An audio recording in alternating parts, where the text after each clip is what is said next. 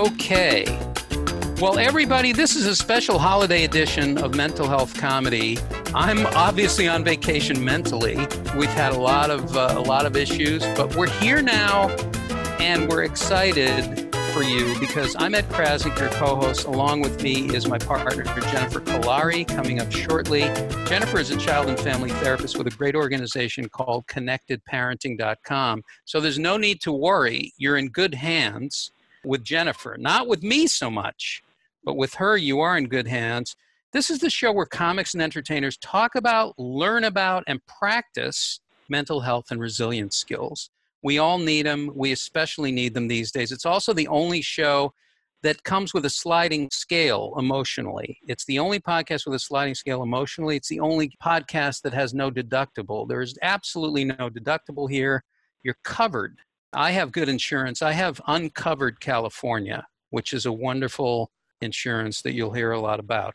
What we're going to do on today's show, we have a very special guest. We're very lucky to have a terrific actress, world class improviser, Second City Chicago trained, comes from a family of Dominican bridal gown seamstresses. Her mom, I believe, mm-hmm. which maybe we can get her to do because her, her mom is a very fascinating person. But Rose Abdoo, also known as Rosemarie Matta, is here. And Rose was on the Gilmore Girls for many years, is in a new Kristen Wiig movie that's coming out uh, in the George Clooney movie Good Night and Good Luck, voice of several characters Madagascar, Transylvania, Dinner with Friends. Forget it. She's got a lot of credits, is what I'm trying to say. Rose Abdoo joining us in just a minute. I always like to welcome people to the show, no matter what emotional state you're in. And so we now have emotional shout outs for you. If the movie that best describes your emotional state is Apocalypse Now, welcome. If you're not a glass half empty or half full person and you don't even see a glass, welcome. If you list isolation under the other skills on your resume section, welcome. If what you tell yourself mentally could be published as a ransom note, welcome. If you decided to mail yourself in to get your vote counted, welcome. If you look in the mirror and respond with the words, What are you looking at? Welcome. And if you're guilty and you know it, clap your hands. And if you're exhausted by people on the internet who claim they want to help you transform your life for just $97 today, welcome. If you launch a teeth whitening business at a time when the world should be wearing masks, welcome. If you're exhausted and disgusted by, well, I won't say that. If you believe that you can change the world until you watch CNN, welcome. And if it's easier for you to ask somebody for Yelp than to ask somebody for help, welcome. And if you feel like beating yourself up even now, welcome. There's always a place for you right here on Mental Health Comedy with Ed Crasnick and Jennifer Kolari. We're on Twitter now. You can find us Mental Health Comedy on Twitter. And therefore, we're going to do a couple tweets here from something that I like to call Edline Hollywood. These are headlines on Twitter that I want to share with you. because of the current administration, the White House is to add a casino that loses money. okay. Because of what America is going through, the world is going through, Good Morning, I'm Scared has been renewed for another season. Netflix has developed a new app within itself that actually lets you binge watch your entire life history in 14 minutes. Your life will literally flash before your eyes. That's Netflix. The NRA Music Channel has bowed with Annie Get Your Gun. The Emotional Food Network bows with a new beach movie called How to Stuff a Wild Emotion. Finally, the new Psychotherapy Channel bows with Emotional Disaster Week. And please enjoy the New Orleans jazz procedural Dr. John Medicine Woman. oh my God, what an old reference. We're going to move along here now, we have a lot to talk about. We always talk about, you know, what's going on uh, emotionally. Certainly, we all know that we're dealing with a lot of fear and a lot of anxiety in the country right now. You know, one of the biggest things, I'm going to bring in Jennifer Kolari now. Jennifer, fatigue, mental and physical fatigue. This is what I'm feeling today. I'm on a supplement. I feel like I'm in the movie Clockwork Orange. How do you take care of yourself when you are completely drained? which I think most of the world is right now? First of all, very good question. But but there's something I, I want to say first, and that when when you are anxious, people don't realize this about anxiety. It is completely and utterly exhausting. It is so tiring to be anxious. The amount of energy that it takes in your body is extraordinary, and people don't actually realize how much of that is anxiety related.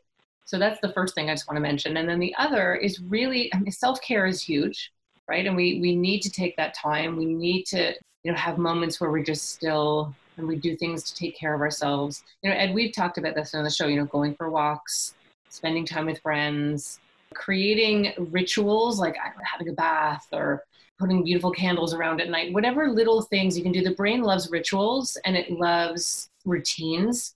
So that can be very calming and very soothing. But the biggest thing is controlling what you think about and what you talk about, because that's actually fueling the problem. So if all day long you're talking about how terrible everything is, your body's going to think you're in a much more immediate situation than you actually are, and you're keeping those cortisol levels high and those adrenaline levels high, which is making you completely exhausted. So this is really watch what you think. This is really watch watch and observe what you think. Be aware of what you're telling yourself and really, if you are exhausted, maybe a good thing to do is rest. Mm-hmm. I mean, that's a good thing. And then you don't have to beat yourself up about it. You could take a rest. You could take a mental vacation, could take you 20 seconds. You could rest for 20 seconds. Whatever it is that you do, I always find that when I'm when I'm really tired, I push myself harder. And I don't think that works that well. Well, it's hard because a lot of people will use distraction and just dive into something so they don't have to be in their own head right? Which which might help you with the thoughts that you're thinking because you're so busy you can't think, but physically you're getting exhausted. One of the things that's really important when you're really anxious is to have moments during the day where you're just reducing stimulation. A lot of people are working from home now. So if you're working from home, it means like going into your room and dimming the lights and even getting into bed or sitting in a comfy chair, pulling a blanket up over yourself, putting some music on in your ears, just quiet music or nothing just reduce the stimulation. Sometimes you need that in order to do a reset. We've mentioned mental diet, like what you put into your your mind and and not only uh, imagination as a tool for mental health how you can practice imagination you can practice the feeling of what you want mm-hmm. um, not only what you want but the feeling how it feels and, and color in all the details but last night i had a classic example of this because i am a guy who watches tv before i go to bed i just do last night I was ready to watch this show called The Vow on HBO, which is about um, a kind of self helpy cult type thing, I guess. And I started to put it on, and I was like, wait a minute, Ed, what are you doing? What are you putting into your head before you go to bed? You're putting into your head a self help cult. Is that what you want? Is that what you want to do right now? And I thought about it for a second and I made a different choice. And I'm trying to remember it was a Turner Classic movie uh, thing. Ah, Crossing Delancey, I think is what I put on instead. Now, that might not sound like something that's that's applicable to most people, but I have to tell you, if you think about the stuff you put into your head before you go to bed, is it helping or hurting? is it helping or hurting? Yeah, I'm going to watch Clockwork Orange, then I'm going to go right to sleep. It's not going to help you mentally, spiritually, doesn't mean it's not a great movie. You can watch it another time. But maybe bedtime is not the bed the best time for that. I would agree with that. And I would also say like watching the news as soon as you, you know, like getting on your phone and going through your news feed is not a good idea before you go to sleep. Or when you wake up in the morning, and that's what most people do. What do you do? Just, just tell us, because I know I, am sure you don't have that that type of practice. I'm sure you don't watch, uh, you know, uh, Raging Bull before you hit the hit the hay. No, I really don't. And and for a while, I've been really picky about, and and I I used to feel bad about it. You know, if there were movies that my husband liked and I don't like, and but I just realized, you know, I don't. If I'm not feeling comfortable and if it's not resonating with me, I'm not gonna wait. I'm not gonna watch it. If, if it leaves me feeling elevated, then I'm a very sensitive person and I I I manage my anxiety very well, but it, I know how to do it. And part of it is my mental diet. What do I think about? What do I watch? What do I read? what, what kind of conversations am i having right so so at night my favorite thing is to i put music on like uh, if you go on youtube and you find uh, like different frequency music there are different frequencies that actually calm the brain right down and get you into a different brain wave. Um, some is just a frequency some is beautiful music and then there's a tone or a frequency behind it. And that's quite lovely. That's very calming. I will definitely sort of as I'm falling asleep, I'll do an inventory of things that I'm, you know, I really appreciate. And it might be really simple things like my sheets are really soft or the temperature in the room is is just right. Like my dog is beside me my husband's not snoring like whatever it is i'll file through things that actually feel good. And then the key thing when you're feeling is to let it resonate in your body. Don't just think it like an intellectual thought that you're filing through. Feel it. Take a moment to just feel oh yeah you know what? The temperature is, and if the temperature is terrible think about something else. Get into the practice of focusing on the things that are working, things that are okay, things that feel good. It sounds so ridiculously simple, but we don't do this most of the time. Most of the time, we are focusing on what we don't want, what we don't like, and what we don't, what we don't want to have happen. And that's where most of our mental energy goes. But the midbrain, as we've talked about, cannot tell the difference between something that's really happening something that's going to happen, something you're imagining, or a memory. It's all the same. So, really be picky, especially at night before you go to sleep and first thing in the morning, is to really set the tone for what that your kind of emotional vibration is. What do you want to be focused on? What do you want to be feeling before you close your eyes and before you open your eyes? It starts with awareness. It starts with an inventory. It starts with checking in with yourself. Perfectly legitimate question. How am I doing right now? How am I feeling? What am I thinking? How am I doing? Can I just give myself a little space for a second? How you talk to yourself internally, and and we talk about this the the practice of imagining. You know, imagining what you want, what you feel like, and what the details are mm-hmm. of where you are in any moment can actually. You you've said the word tag. It, your brain will tag it like mm-hmm. it, it makes it it, it resonates with the brain and actually makes a little notation that oh that's a little different yeah, absolutely. We spend a lot of time worrying and ruminating. And if you literally just took half of that time that you spend ruminating and tried to do the opposite of ruminating, you would change your own neurobiology, you would change your body's chemistry, and you would change what your brain starts paying attention to, and you, you'll actually tag different things. And it sounds simple, but it's it's not just as simple as doing it. It's something, and we say this every week, that it, it's a practice. You have to really become practice at being who is the thinker of these thoughts and what am I thinking and why? Like start asking questions and then really start thinking about what you want instead of what you don't want, or even something neutral. Just something kind of general and neutral will help. The more you specific you get, the more anxious the brain gets. So if you kind of pan back, that also makes a huge difference. And then breathing, we've talked about that. Really slowing down your breathing, deeply breathing, relaxing your tongue at the bottom of your breath. And this is constant. But we're constantly worrying. So I want people to, to focus on constantly trying to unworry, right? Or at least be neutral. Reverse worry. You mm-hmm. said that before, which I thought was kind of interesting. You're reverse engineering your mm-hmm. your worry system. Mine is on uh, is on alert uh, all the time. In fact, when I wake up in the morning, I feel like I've been clenching. I feel like I've been like grinding. I should put coffee beans in my teeth at night because I would have fresh coffee because um, I'm grinding. I am grinding my head off. I don't know why I'm grinding, but it's like I have to actually spend time unclenching my jaw. I can't really even talk in the morning. So whatever you're whatever you're going through as a listener right now, you know, take a second and it's okay to take a breath. You know, we we're very afraid of silence, and certainly on a podcast, you don't want to have silence. But it's actually a really positive message to allow people the space to have uh, a second. My mother used to say, I, I wish I had a minute's peace. You can have it. Yeah, I never thought to say that to her as a kid, but I should have. Probably like that, but yeah. Yeah, probably not. It would have saved a lot of money in therapy. We could have. I listen. I could have. I could have owned Montana with the money I spent. But that's a story for another time. You know why? Because we have an amazing guest with us. We're very lucky to have this good friend uh, with us. She is an actress, a superb actress, always working, constantly creating. And we're going to talk to her about her constant creation. Rose Abdoo. Rose, I can't thank you enough for being here. It's such a pleasure to talk to you. Have you been with it's, Steve Lawrence and Eydie Gormé recently? Hello. Yes, I was at brunch with Steve and Eydie in my mm-hmm. in my brain before I went to bed. I'm so happy to be here. I just want Jennifer to know your voice is so soothing, number one. And I've been doing the tip that you gave a couple episodes ago of putting my tongue at the back of my, and the roof of my mouth. And it really does help. It does. It does. Well, thank you. I'm I'm so glad. Thank you so much. I agree with you. It's like I was I was really terrible at listening to something soothing or looking at soothing pictures before bed. And I love your tip of, of something light like crossing Delancey, but mostly Ed, that just makes me want a pickle. Yes, yes. The Peter Riegert, the pick, Sam the Pickle Man uh, yes. was there, and I think it was a Joan Micklin Silver movie. It's a, it, it actually is a very sweet movie. I still yes. am asking myself to this day, why is he interested in Amy Irving? not not that she's not great, but I think Steven Spielberg something. But anyway, I love that movie. Yeah. It's it's very sweet, very old world.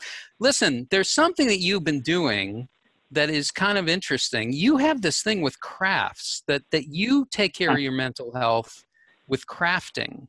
And and tell me how that goes and how you found that and is that something that you actually consciously use as a as a way to take care of yourself? I think it is because I noticed I my mother gave me Sculpey clay. It's a clay that can be baked in a regular oven at 275 for 15 minutes. And she gave it to me years ago, and I was on a diet. I was on a very strict diet, so I thought, let me sculpt what I wish I could be eating. So I made a tiny plate because you can't get into too much trouble if the plate's the size of a quarter. But I've always liked, I've always loved miniatures, and I thought, how how tiny can I make a burrito and a taco? So I sculpted it and I showed it to someone, and then they went nuts over it. And then an artist saw it, and I had a miniature show. There was a miniature show at a gallery here in Silver Lake, California, called, and it was called the Mini Juvie Gallery. I think it's since closed. But I sculpted 12 plates of food so people started saying, oh, you're a miniature artist. So it kind of, that skill lie dormant for a while, and this pandemic has really brought it out. But I thought it really used to relax me to put on music and make tiny things out of food. So this time around, I've been making tiny animals that are driving. Like I saw a squirrel eating a cracker in real life, and he was turning the little cracker, and it looked like he was turning a steering wheel. So in my head, right before bed, I kept thinking, I would love a squirrel driving a peanut. I just wanted to see a squirrel in a peanut sports car, so I made it. And I posted it on Facebook a couple weeks ago, and people were so kind and they responded so nicely to it that the next I sculpted a bunny driving a carrot and then a mouse driving a piece of cheese. People are still very responsive, so it's been it's been a great way for me to unwind. I have to say. So that's pretty interesting that you you make it small. You go into a very small world, and it is a small world after all. I, you go into the the miniatures, but you've been you've done that for for a long time. But this particular new series. Years ago in Spain, and I went to a miniature museum, and this artist could make like paint the Last Supper on a pinto bean, or you know, a bullfight on the head of a. and I remember he had two little people on him on a like a bug's wing, and in in the in the in Spanish it said he he gets into a rhythm and slows his heart. He has to consciously breathe and slow his heart rate. And I thought, I wonder if that's why I started doing it now because uh, you have to slow your breathing when you're handling a, a, a kitty cat's face that's smaller than your baby fingernail. That is the measure. And I interviewed a guy, uh, this guy Frank Partnoy, that's called, he wrote a book called "Wait: The Art and Science of Managing Delay." and he talked oh. about oh. the positive aspects of delaying purposefully delaying he said well the next time you you you rush to send that email wait so he's talking about practicing uh-huh. waiting because it slows your you want to slow your heart rate down that that's the measure of health in this world is the ability to do that so now do you do that for acting too you're on so many shows and you're in so many films and you're always working how do you consciously take care of yourself on a set and how do you know that you're that you're ready? You know, I was thinking about that lately because because there's so much waiting and I'm about to work again next week and of course it's all different now. And now there's there's so much COVID training in place that they were talking about how the actors will be encouraged to pod. So you're in you well not encouraged, you're required to pod that you'll be in your own little trailer right up until the time where you're called to set. And I thought, you know, in many ways I will enjoy working that way more because what I find so difficult about working is just one TV appearance or movie appearance, and I have been very lucky to be on many, many things. Thank you for mentioning that. Is I wish I wasn't so tired. Like I thought if I had to go back to university to tell the kids, here's what you should be prepared for, not just learning your lines, but can you act after you've had very little sleep because you're not used to waking up at four o'clock in the morning to be at the set by six? And then you have about a hundred people touching you that you've never met before for everything. And to me, to keep that focus and concentration when you're being touched continually by people, that this whole new way of working will be less people touching you and you'll be alone with your thoughts more in your private trailer before you need to go hit the ground running and hit the set.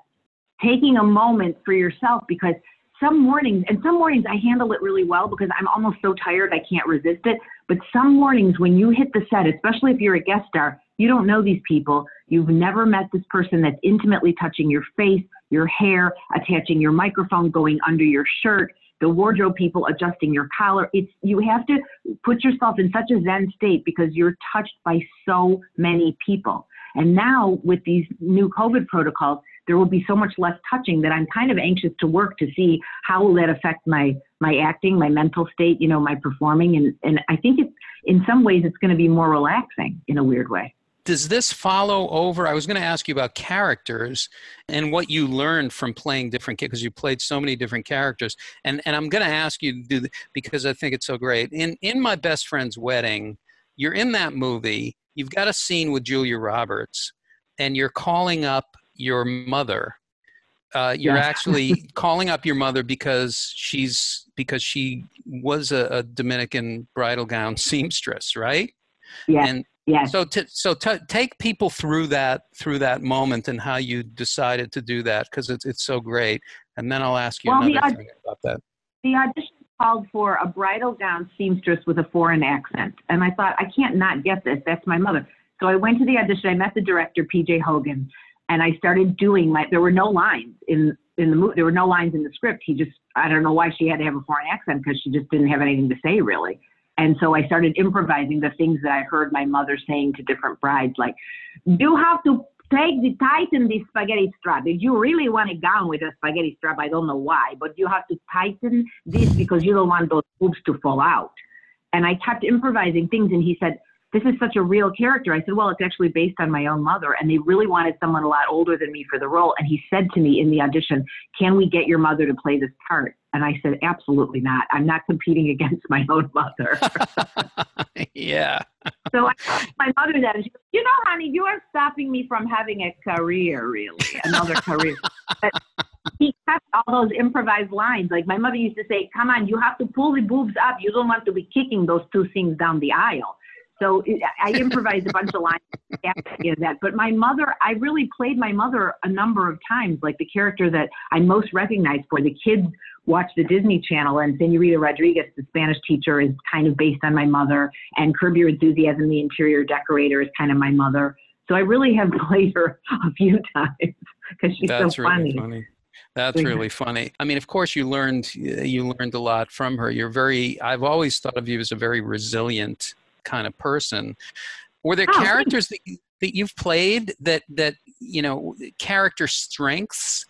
Do you know your own character strengths? I mean, in your own personal life, because you've you've the, been through a lot of stuff. Comes, thank you. The one that comes to mind the most is I had an audition to play a cancer patient on Parenthood, and I had the audition. This is how my life goes. Sometimes I I, I had chemotherapy in real life for a, a tumor, and I finished chemotherapy August 1st. And the following year, on August 1st, I had the audition to play this cancer patient. And I did have to draw on my strengths of getting through that. And, and in that show, they let us improvise too.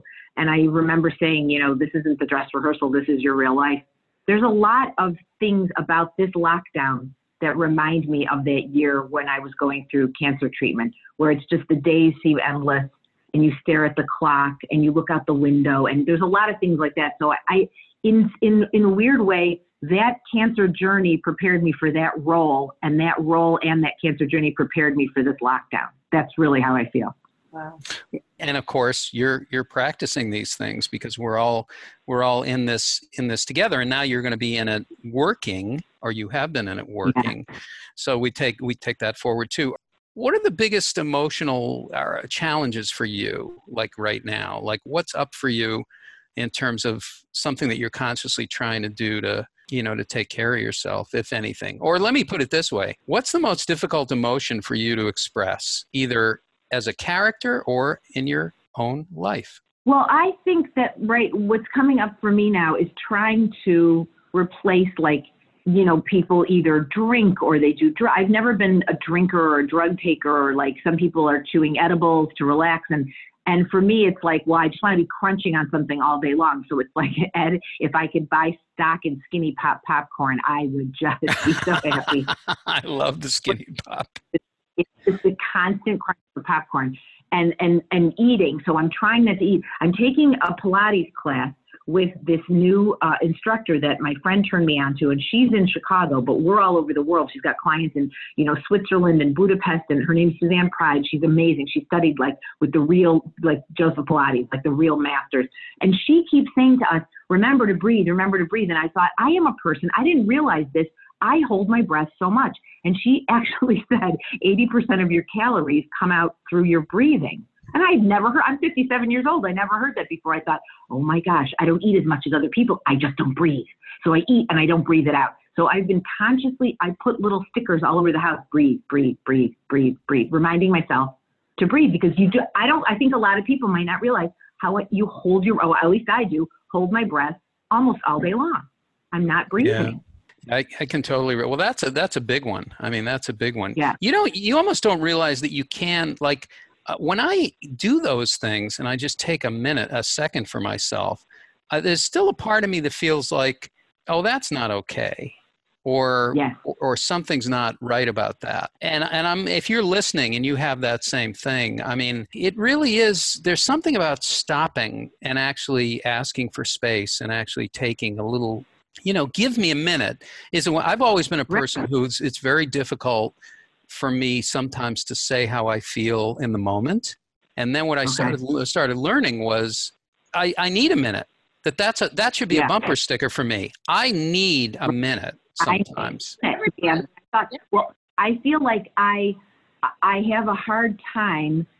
Like I think I'm doing this, but am I wasting time doing this? Like finally, there's been so many months of me not being required to be anywhere. It was really good for me because I always felt like doing a little craft or doing anything that was relaxing was like, well, you're just wasting, you're wasting time instead of, no, you need that to recharge your creative battery. You need, you need to do little things that even like I was clipping pictures from magazines because I, I, find that very enjoyable and gluing them in a book. And then someone said to me, well, are you going to sell that book? I go, no, I'm just doing it because it relaxes me. And I had to get over the guilt of just doing something because it's fun. Okay, Jennifer, can you speak to this? I mean, I'm sure that with the people that you work with can, through connectedparenting.com, do you ever tell people that, that maybe they should get a, a little practice, a little hobby, a little thing that they actually they actually do for their mental health? Yeah, absolutely. So there's a whole bunch of things I want to address to that'll help people understand this. So first of all, let's go back to breathing. And, and we talked right at the beginning of this episode about how important self-care is. And self-care is different yeah. for people. So working on your art, doing the miniatures, which is fabulous. It's the, it's the brain's ability to just focus on something and focus everything else out, right? So the brain is incredibly busy. And if you don't, especially creative people, if you don't give it something to do, it's going to find something to do. Okay. It's not going to be pretty to do. It's going to turn on you is what's going to happen.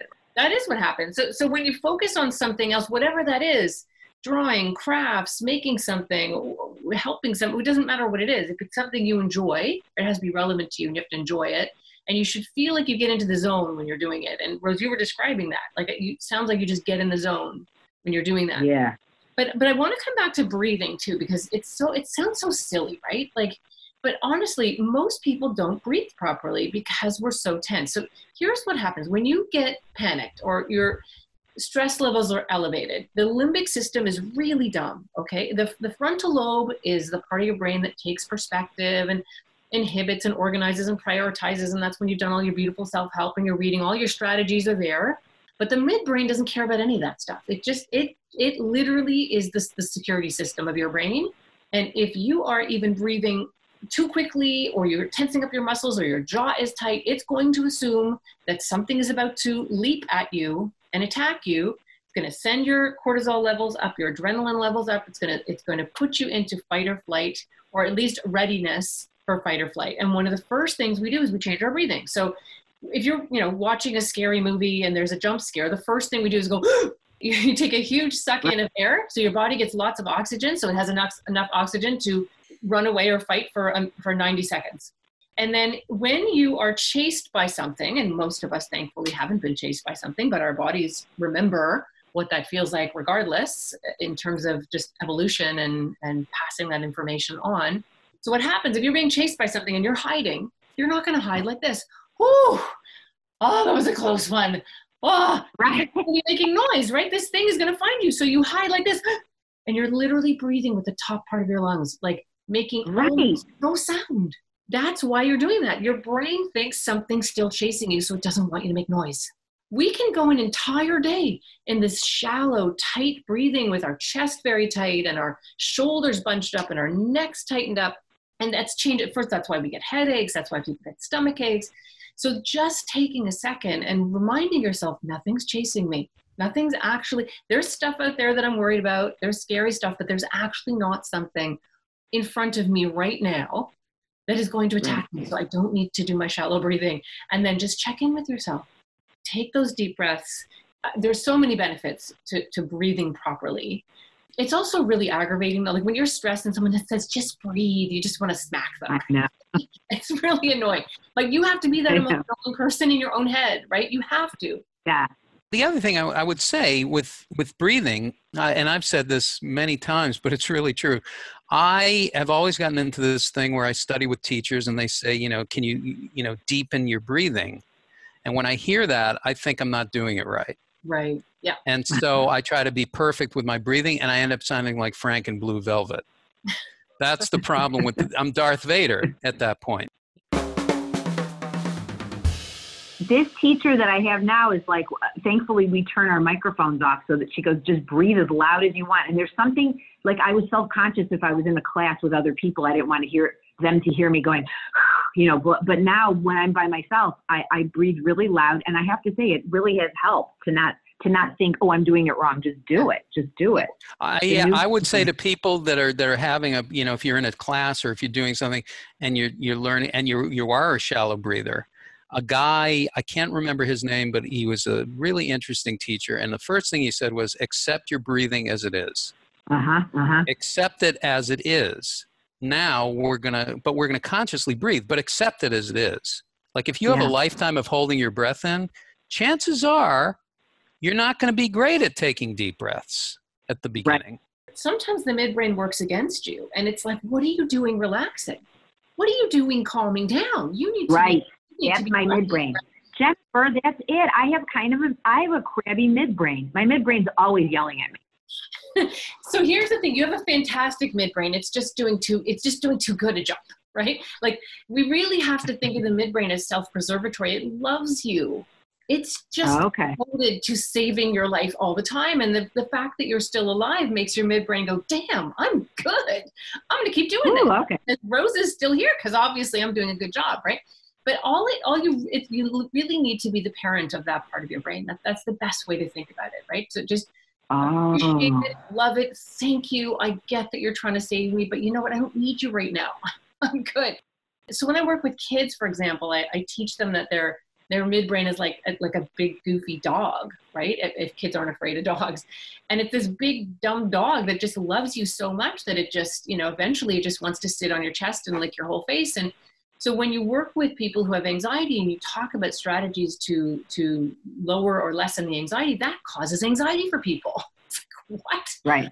Like, you can't get rid of me. You need me. So it's literally just training it. I just want you to think about training your midbrain. That's it. It you just want it to do what you you want to control your emotions instead of your emotions controlling you. And Rose, when you were mentioning that people do edibles and they drink and they do whatever, that's just a temporary solution. Right? Anytime you have right. to do anything else, especially a substance, to control your emotions, you're not you're not solving the problem at all. In fact, you're just the energy is just building up behind it. So when you're not drunk or you're not high or you're not shopping, you feel a hundred times worse than you did before. Right. right. So this is why it's so important. And, and the message I want people to understand is you can rewire your brain.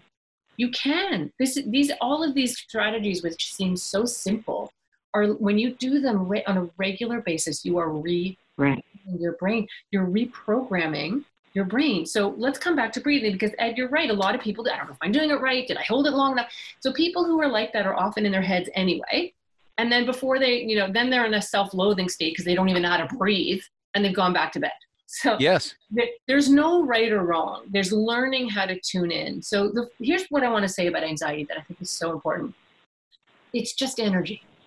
That's it. It's just information. We freak out about it but the truth is it's just information and it's information that our brain is using to try to keep us safe. And what happens with this energy is it builds up.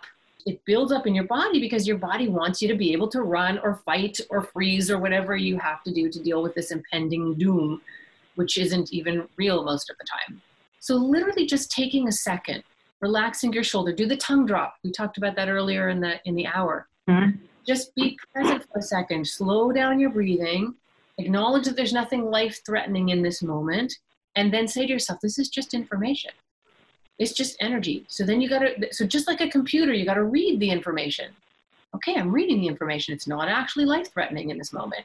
It, it's really something I can't do anything about right now. So you read the information. Then you let it kind of resonate. And this is the crazy part. And this is what all of us try to avoid. But I promise you, this is the secret letting yourself feel it. The more you run yeah it, the more it chases you. Get back here. You have to listen to me. If you don't listen to me, you're going to die, right? So literally turn around and face it and feel it and go, okay, this is what it feels like to feel like you're going to fail. This is what it feels like getting a huge fight with your husband. This is what it feels like when you worry that your child isn't doing whatever. Whatever is bothering you, feel it.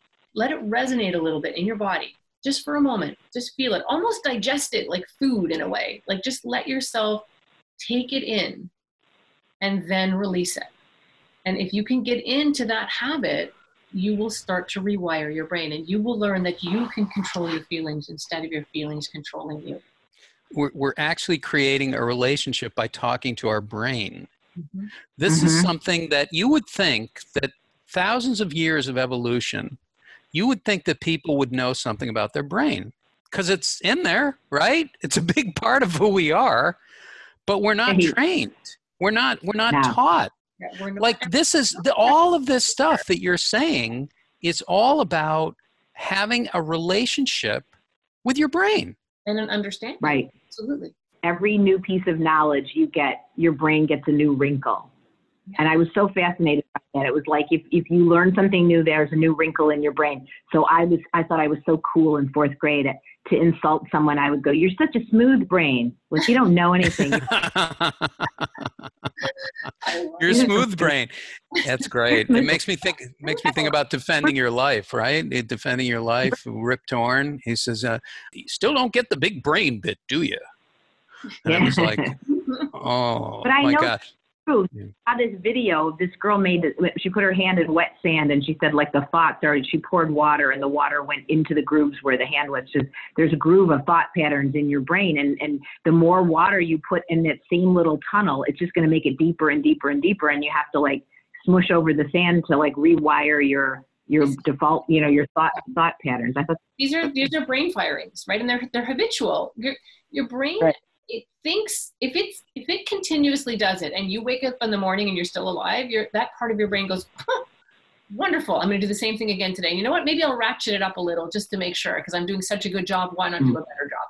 And so what ends up happening is you you get to this place where you don't even question it anymore. You're, you're so in your head or you're so you're so used to feeling these feelings you don't even know it's anxiety. Do you know many people are walking around experiencing anxiety and they have no idea if you meet someone in your life and they're prickly and they're cranky and they're mm-hmm. really bossy, they're anxious. Okay. Right.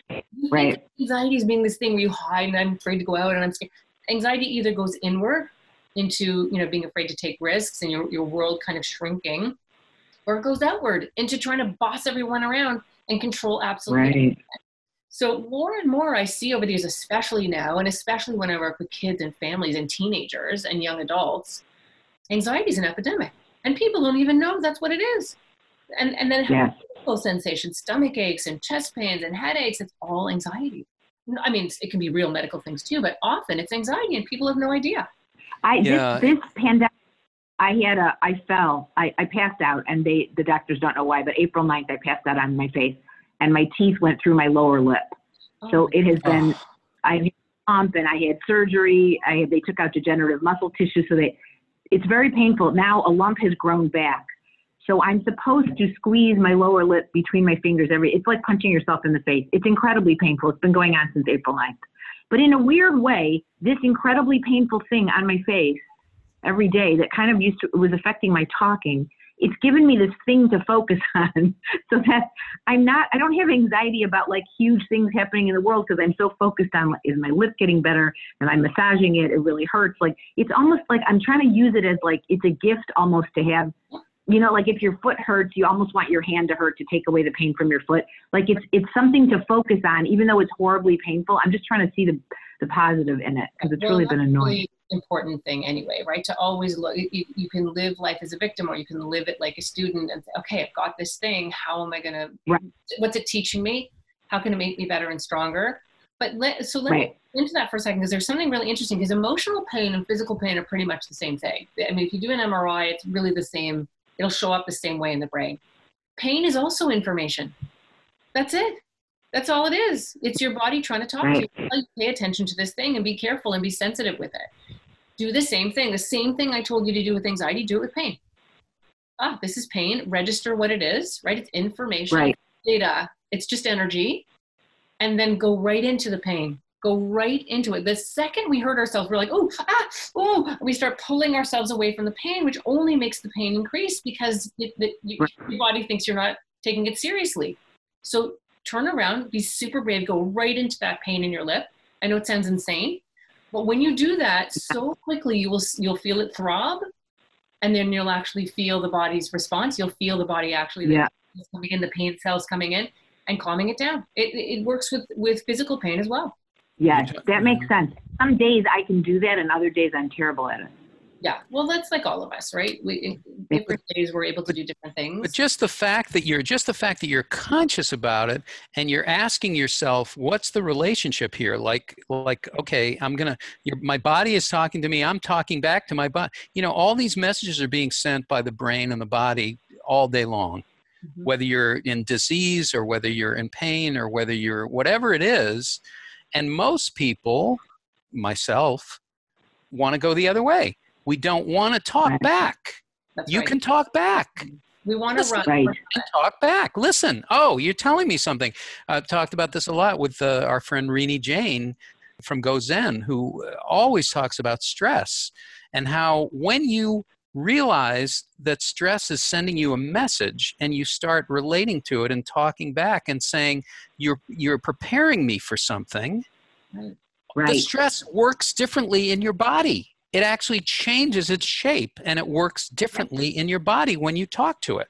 Feels different. It's interesting i had a client this is a couple of weeks ago who who had a really terrible pain in her shoulder and she's had all kinds of tests nobody can figure out what it is. And and i don't th- th- i'm not telling you that i'm a pain healer or anything but it was a really interesting conversation that we had because she was trying to deal with pain management which which you can do the same way that you manage anxiety and so i was helping her with that and i had her kind of just relax and breathe and see the pain as information and literally it sounds insane but have a conversation with it. What what are you telling me? What do you need me to know? Like what do you pain this pain in my it was like kind of her shoulder and her neck.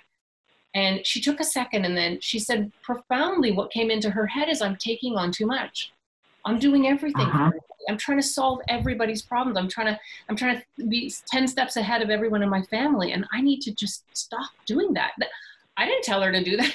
She that's what the pain told her back. So it sounds so crazy, but so many cultures in the world understand this, right? We're so afraid of feeling in our culture, first of all. We've been trained right.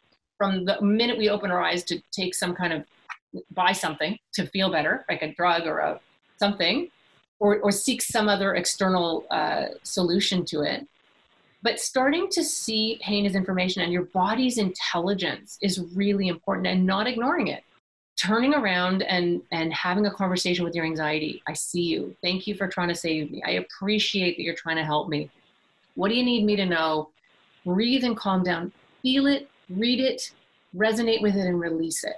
And get into that habit. And, and the, the other way you kind of do it is you just find this space. I wish I had the words for it, but it, it's basically brain we've, we've talked about that on the show as well that when the brain so the heart actually has 40,000 brain cells in it brain cells It's very connected to the vagus nerve. And so basically, the heart and the brain, the heart is like a mini brain. And the heart. Wow. Yeah, absolutely. And, and this is why every culture on earth understands that you put your hand on your chest when you're feeling something, or when you feel love, or you feel compassion. Why? Because that's where we actually feel it. But the heart is very, very intelligent. And so when the heart and the brain line up, when they're in agreement with each other, that's when you're in the zone. That's when you feel good. That's when you have energy. That's when you're not so tired. And that intuition is something we are, I'm sure, hundreds of years ago, that was something that we talked about and learned and was valued and taught. It's not taught anymore. It's not. We don't even raise our kids to even understand their own intuition. We're so busy telling them what to do and how to avoid their feelings and buying them something and shoving an iPad in their face so they don't get upset. Right? So these are really, this is sort of bringing us back to some really ancient, primal sense of intelligence that our body has and tuning into that instead of running away from it. So hand on the hand on the chest, hand on the head, hand on the heart, mm-hmm. hand on the stomach these are all like places that people hold you know that, that, that, so much is going on. And you said this last week i think jennifer and I'm, I'm, I, I say it again because it's so interesting. Culturally why do people put their hands on their foreheads? Jews do it a lot italians every ethnic culture everybody. The minute what, you hear what's going on? so or you're stressed or there's something shocking we immediately put our hands on our forehead and we take a big breath in so we do that. Right. Neurovascular points on our palms. So what happens is we're when we're anxious, the blood literally drains from our midbrain, from our frontal lobe, and it drains down into the midbrain. Right? And it goes into our into that part of our brain that needs to respond, react, run, hit somebody, whatever. Right? So it, literally the blood is draining from our frontal lobe, from our prefrontal cortex, the thinking part of our brain. So when you put the palm of your hand on your forehead, you're magnetically, literally drawing the blood back up to your frontal lobe. That's why everyone on earth does. This is also why when people are concentrating, they'll they'll very typically put their fingertips on their forehead in between their eyes. When you're thinking hard, that's what you do. Right? The, the body is so intelligent and we don't even think about it. Right? But that that's such a simple thing to do. Put your hand on your forehead, relax your tongue and breathe. You can also put your hand on your heart. So you can have your one hand on your forehead, one hand on your heart. Skin to skin is always better. And then drop your tongue and breathe. Right? I'm doing it right now. Isn't it fabulous? Isn't that? I'm doing it too. I like to drop. I always love the dropping, the dropping your tongue. It's hard to talk when you're doing it, but you can you can do it. These are all things that that you can do in them instantly mm-hmm. and everything has a relationship even the fact that you're just aware of it and you're making a choice to do anything mm-hmm. in the moment is going to register. It's going to register. But Jennifer, I want to I want to just ask: Is there? I, I love mantras, and uh, that's my bumper sticker. So, is there a mantra that you can use to get people out of fight or flight? It's interesting because it, it has to be something that resonates for people, right? Because it because everyone's so different. But and I like to just say everything's always working out for me. Just something very simple like that or this is this is actually not an emergency. This is this is just a contrast. This is a contour. This is this is a bump. You got to have bumps right? So something very simple that just reminds yourself that you're not that it's not an emergency can be really helpful. Just saying you know i'm okay i'm loved. It, even it doesn't even have to be words. If you can't even think about words just close your eyes drop your tongue and picture yourself in your favorite place. Just take yourself there for a second, whether it's your favorite chair in your living room or a beach that you love, just close your eyes. The, the midbrain is so primal and so basic, it cannot tell the difference between you imagining something, remembering something, and actually experiencing something. It's all the same thing. So sometimes if you just close your eyes and shut off that sensory information, and Rose, when you were talking about people like in your space and touching you, that that's all just sensory. Like it's just an overload to the brain. And if right. you're already nervous about going on set and doing a good job and remembering your lines and all this stuff, and then people are poking at you, you want it's it's incredibly aggravating and nerve wracking, right? So so even you can always find space when you close your eyes and just go inside. Yeah. I, there's this I close my eyes and just go I just go back to my my room at home that that's yeah. super organized. Yeah. And I just pretend I'm yeah go there and inside so we were talking about brain heart brain coherence a moment ago but it, there's there's this space that you can find in yourself when you close your eyes and you put your hand on your chest you can do it right now and just imagine this energy right in the center of your chest just the center of you It's like this beautiful central point, and just take yourself there. Like you can just go there all the time, e- even when you're having a conversation with someone. And then, and then if you are with someone who's annoying, or there's too much sensory information, or there's a lot of like physical or emotional sensory noise, a very simple thing you can do: put your put your palms together and cross your legs, and then bring your hands up towards your heart and your chest, and just sit like that. So if you're at lunch or something and someone's complaining and their their energy is just bugging you and you don't know what to do, just just put your palms together, Put your hands in front of your chest, cross your legs. You can drop your chin a little bit on your hands if you want, and go into the center. We're bioelectric. We're basically giant batteries. So when you do that, you're closing your own circuit and you're less likely to be picking up unwanted energy and emotion from other people. Very simple trick. You can do it, you know, if there's outside information that's bugging you, or it'll assist you when you want to go inward just for a few seconds and go on vacation in your own head for a minute and a half. I love it. And we're batteries. I'm an Eveready. You're a Duracell. and we and we are charging ahead with our lives. We are. We are charged going. up. We're all we're all charged up. Yeah. I like what we've been talking about today. I like it because these are all things that are doable. If you're listening, if you want to send us something, find the podcast, subscribe wherever you find your podcast is where you can go, but you really go to makelightmedia.com, like the word make and then the word light together. So makelightmedia.com, podcast. You can find us there. You can find us on Spotify. We're every place. We're, we're on social media. We're on Facebook. We're on Twitter. We're on Instagram. Mental health comedy. This is a practice uh, this is all that it is. It is a it is not a topic solely. A lot of people talk about it, but to practice it is really going to heal the world. I mean, that's what really is going to heal the world. And if we can throw some comedy in, in that's going to do a lot of good too, because it's a it's a wonderful thing to laugh. You can't tell by the sound of my voice right now, but I'm laughing on the inside. I swear to you.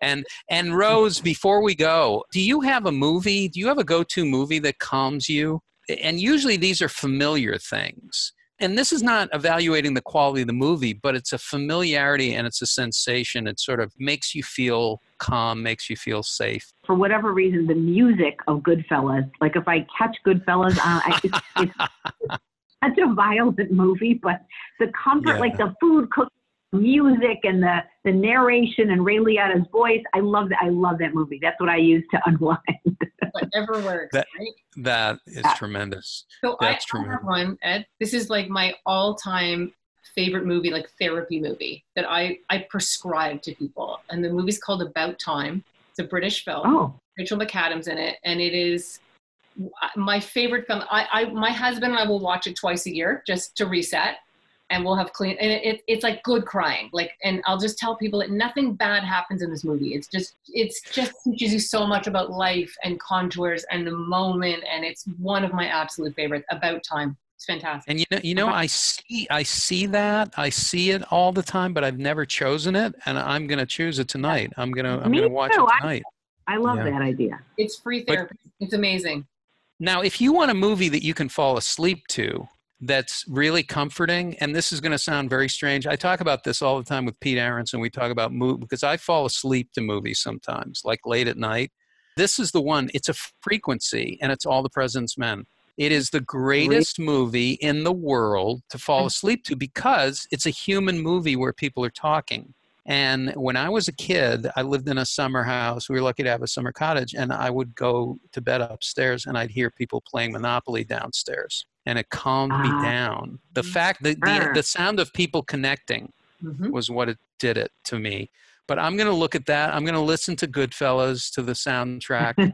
I'm going to watch, yeah, probably for me, it's probably All the President's Men uh, and also um, The American President. There's something about these kinds of movies that are great. Phenomenon is a good one. And then any Preston Sturges movie, any Turner Classic oh, movie. Yeah.